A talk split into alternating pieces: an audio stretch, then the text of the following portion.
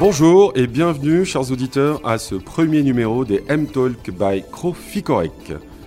Alors, les M-Talk, c'est un podcast qui permet de décrypter des sujets de fond concernant les entreprises du territoire ex-Marseille-Provence.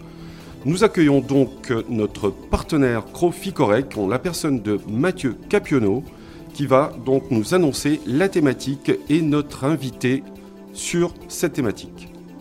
Bonjour Franck, bonjour à tous. Bienvenue pour ce nouveau numéro des M-Talk by Croficorec.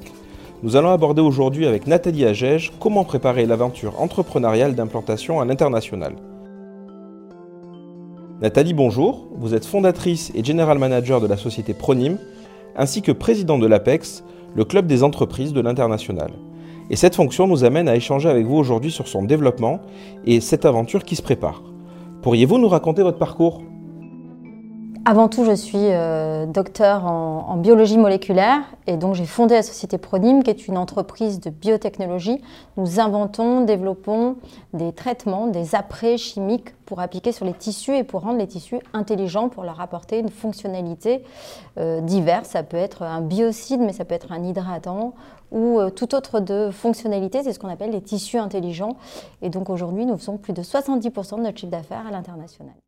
Avant de rentrer dans le vif du sujet, on va euh, procéder à un petit exercice un peu décalé et qui va commencer par une question autour du chiffre 13.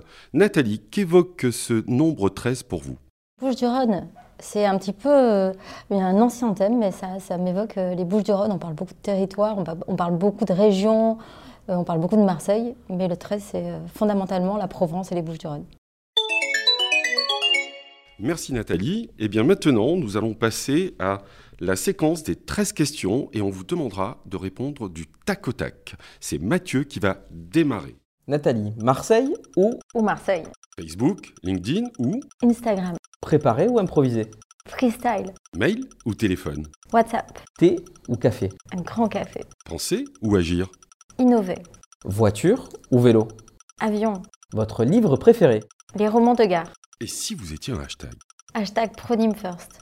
Une célébrité Simone Veil. L'adjectif vous qualifiant le mieux Disruptive. Votre métier en un mot Innover. Votre société en une valeur L'excellence. Bien, nous allons maintenant rentrer dans le vif du sujet et évoquer l'international, comment les entreprises peuvent se développer sur d'autres continents. Pour ce faire, je vais interroger Mathieu en tant qu'expert et il va nous expliquer, nous exposer comment il accompagne ses clients à l'international. Se développer à l'international est d'abord une affaire qui se prépare. Il y a quelques étapes clés, on va essayer de les résumer aujourd'hui. Tout d'abord, il faut définir une stratégie claire et mettre les moyens nécessaires en face de ce développement. Il faut savoir évaluer sa capacité à se lancer en répondant aux questions stratégiques suivantes. Quel est votre positionnement et vos objectifs? Avez-vous déjà fait une analyse du marché? Êtes-vous dans le time to market?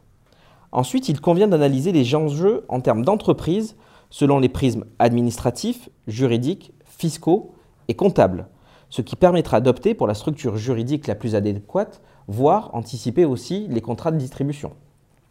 C'est aussi un investissement. Avant de débuter cette épopée, il faut prévoir un budget global qui inclut notamment la communication, les frais de déplacement, la protection de la propriété intellectuelle, la structuration juridique, le recrutement d'une personne en local ou en VIE, et également des conseils au niveau fiscal. De nombreux dispositifs existent pour l'aider à l'export. Sourcer les financements existants fait partie des démarches à faire en amont et notamment discuter avec votre partenaire bancaire, avec la BPI qui a un rôle essentiel aujourd'hui, mais également recruté par le biais d'un VIE et utiliser le plan relance export. En tant qu'entrepreneur, vous êtes également une partie prenante dans un écosystème. Savoir anticiper sera l'une des clés de votre réussite. De la maîtrise des différences culturelles en passant par la logistique, toute la chaîne de valeur doit être pensée, voire repensée. S'internationaliser est un projet à long terme et vous devez avant tout faire appel à votre réseau et plus largement intégrer un réseau tel que l'APEX. Nous l'aurons compris, se développer à l'international, c'est une démarche qui se prépare.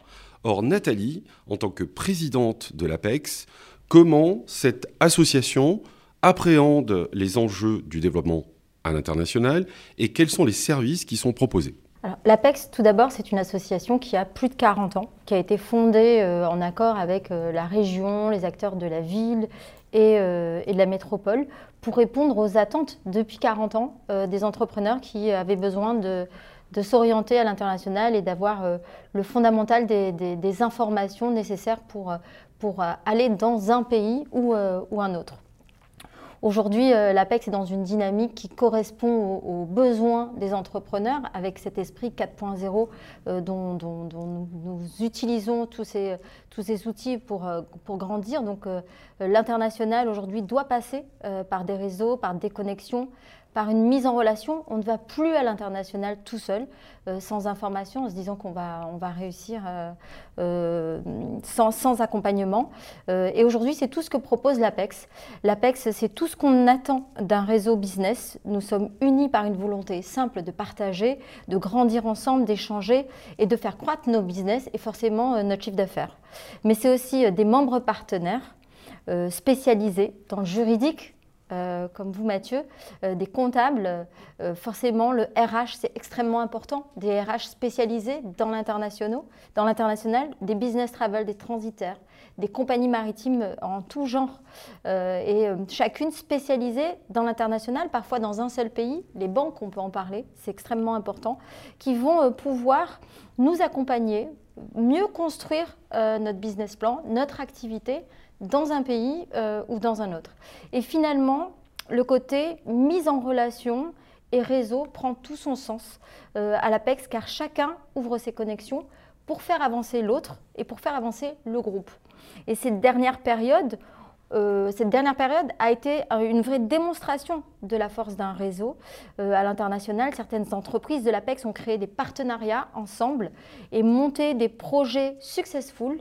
Euh, il y a donc cette émulsion et cette synergie qui fait grandir les entreprises et l'APEX en même temps. Vous l'aurez compris, les mots-clés, réseau, accompagnement et les entreprises n'y vont pas toute seule. Alors, Mathieu, en tant que chef d'entreprise et euh, donc à la tête du euh, groupe Croficorec, comment le groupe a orchestré, a préparé son développement à l'international?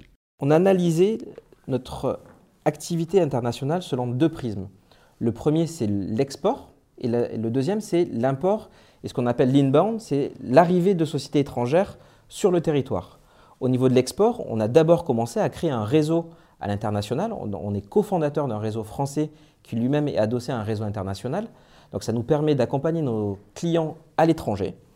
Euh, cela permet également de créer des French Desk. Donc dans plusieurs pays, vous avez des correspondants français qui ont la double compétence française et la norme de pays pour faciliter l'accompagnement de nos clients à l'international.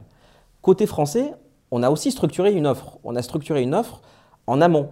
On a d'abord recruté des personnes qui viennent de l'étranger, donc qui parlent français, anglais, euh, espagnol, italien, au besoin chinois, arabe, portugais. On a constitué tout cela après dans une task force qui s'appelle IBS, International Business Services. On a également euh, formé nos équipes à des langues étrangères, donc toutes nos équipes sont formées à une meilleure compétence au niveau des langues étrangères. On travaille de concert avec des partenaires bancaires ainsi qu'avec la BPI pour avoir un niveau de connaissance, un niveau d'excellence sur la partie financement qui est supérieur. Et également, on fait des analyses de risque spécifiques à chacun de nos clients qui arrivent de l'étranger. Nathalie le précisait, il faut aussi intégrer des réseaux. Donc on fait partie de certains réseaux internationaux et des réseaux locaux qui nous permettent également d'avoir cette ouverture d'esprit et on travaille avec des réseaux type Provence Promotion, Accélérateur M, Rising Sud, Business France et d'autres qui nous permettent aussi de garder cette dynamique et d'avoir cette vision tournée vers l'international. Merci Mathieu pour ce témoignage. Cette fois, Nathalie, euh, donc on va changer de casquette et vous allez reprendre votre casquette Pronim. Euh, pour Pronim, avant l'APEX, vous étiez déjà à l'international. Quels sont vos constats et finalement, est-ce que chasser en meute c'est une meilleure approche de l'international. Alors Pronim, dès ses premières années, c'est une société qui a été fondée en 2003, dès ses premières années, euh, nous avons euh, euh, été dans des salons internationaux dans, notre domaine d'activité, donc c'était les tissus techniques et les tissus de la maison en général, pour aller chercher des clients, tout d'abord en tant que, que, participant et ensuite en tant qu'exposant.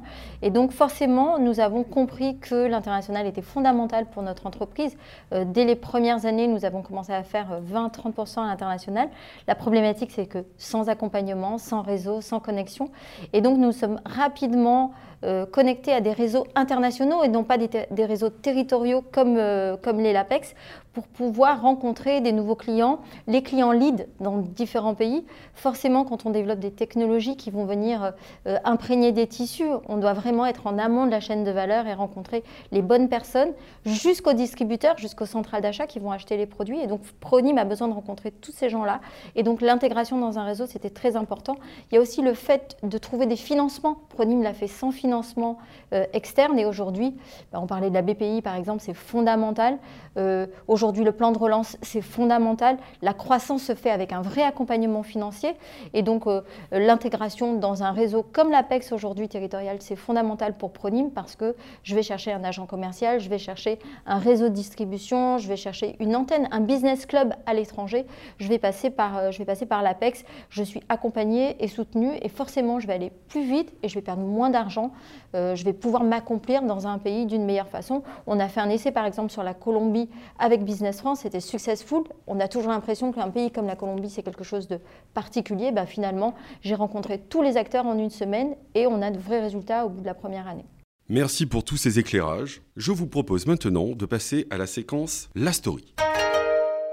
Je vais commencer par Mathieu et je vais lui demander de nous raconter une anecdote qui euh, reposera sur son retour d'expérience à l'international. Mathieu, que pourrais-tu euh, évoquer comme anecdote? J'en ai une qui, s'est passée euh, il, y a, peu de temps. J'ai un, client historique un client suédois. Et on a toujours eu d'excellentes relations avec ce client suédois.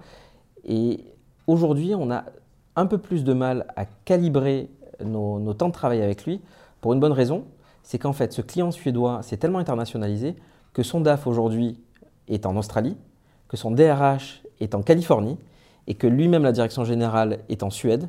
Donc chaque fois que l'on doit euh, faire un rendez-vous, il faut qu'on arrive à calibrer les trois euh, fuseaux horaires. C'est assez compliqué, c'est assez folklorique. Et en fait, c'est également un élément que l'on doit prendre en compte dans notre temps de travail, dans la manière d'appliquer aussi les réunions que l'on doit avoir. C'est aussi penser à ces, fuseaux horaires. Et Nathalie parlait d'avion.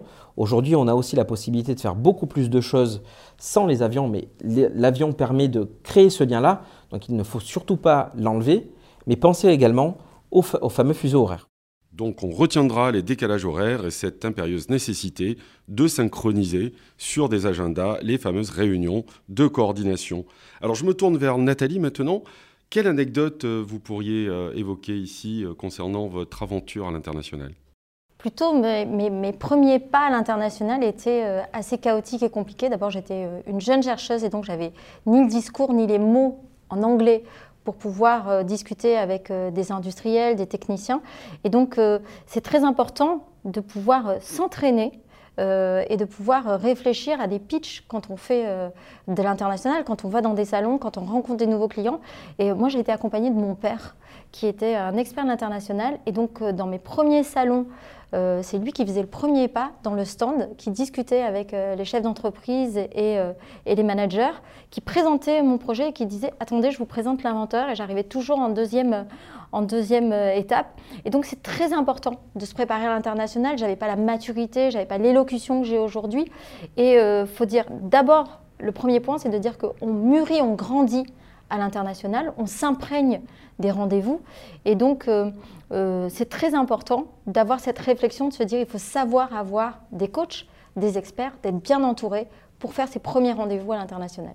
Bien, nous arrivons presque au terme de ce premier numéro des M-Talk by Crofi Correct. Mais avant de nous quitter, j'aimerais poser une dernière question à nos deux invités. Selon vous, que doivent retenir nos auditeurs sur le développement à l'international? C'est évidemment la question la piège.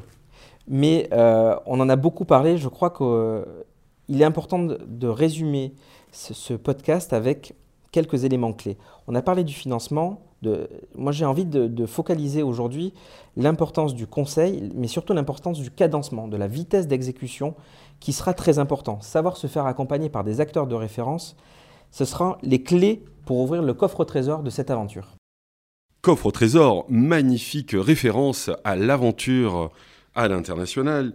Pour ce qui concerne Nathalie, selon vous, les auditeurs doivent retenir quels mots-clés Il faut retenir que l'international est un levier de croissance extraordinaire. Il faut se préparer et se lancer. Il faut oser entreprendre l'international. C'est fondamental.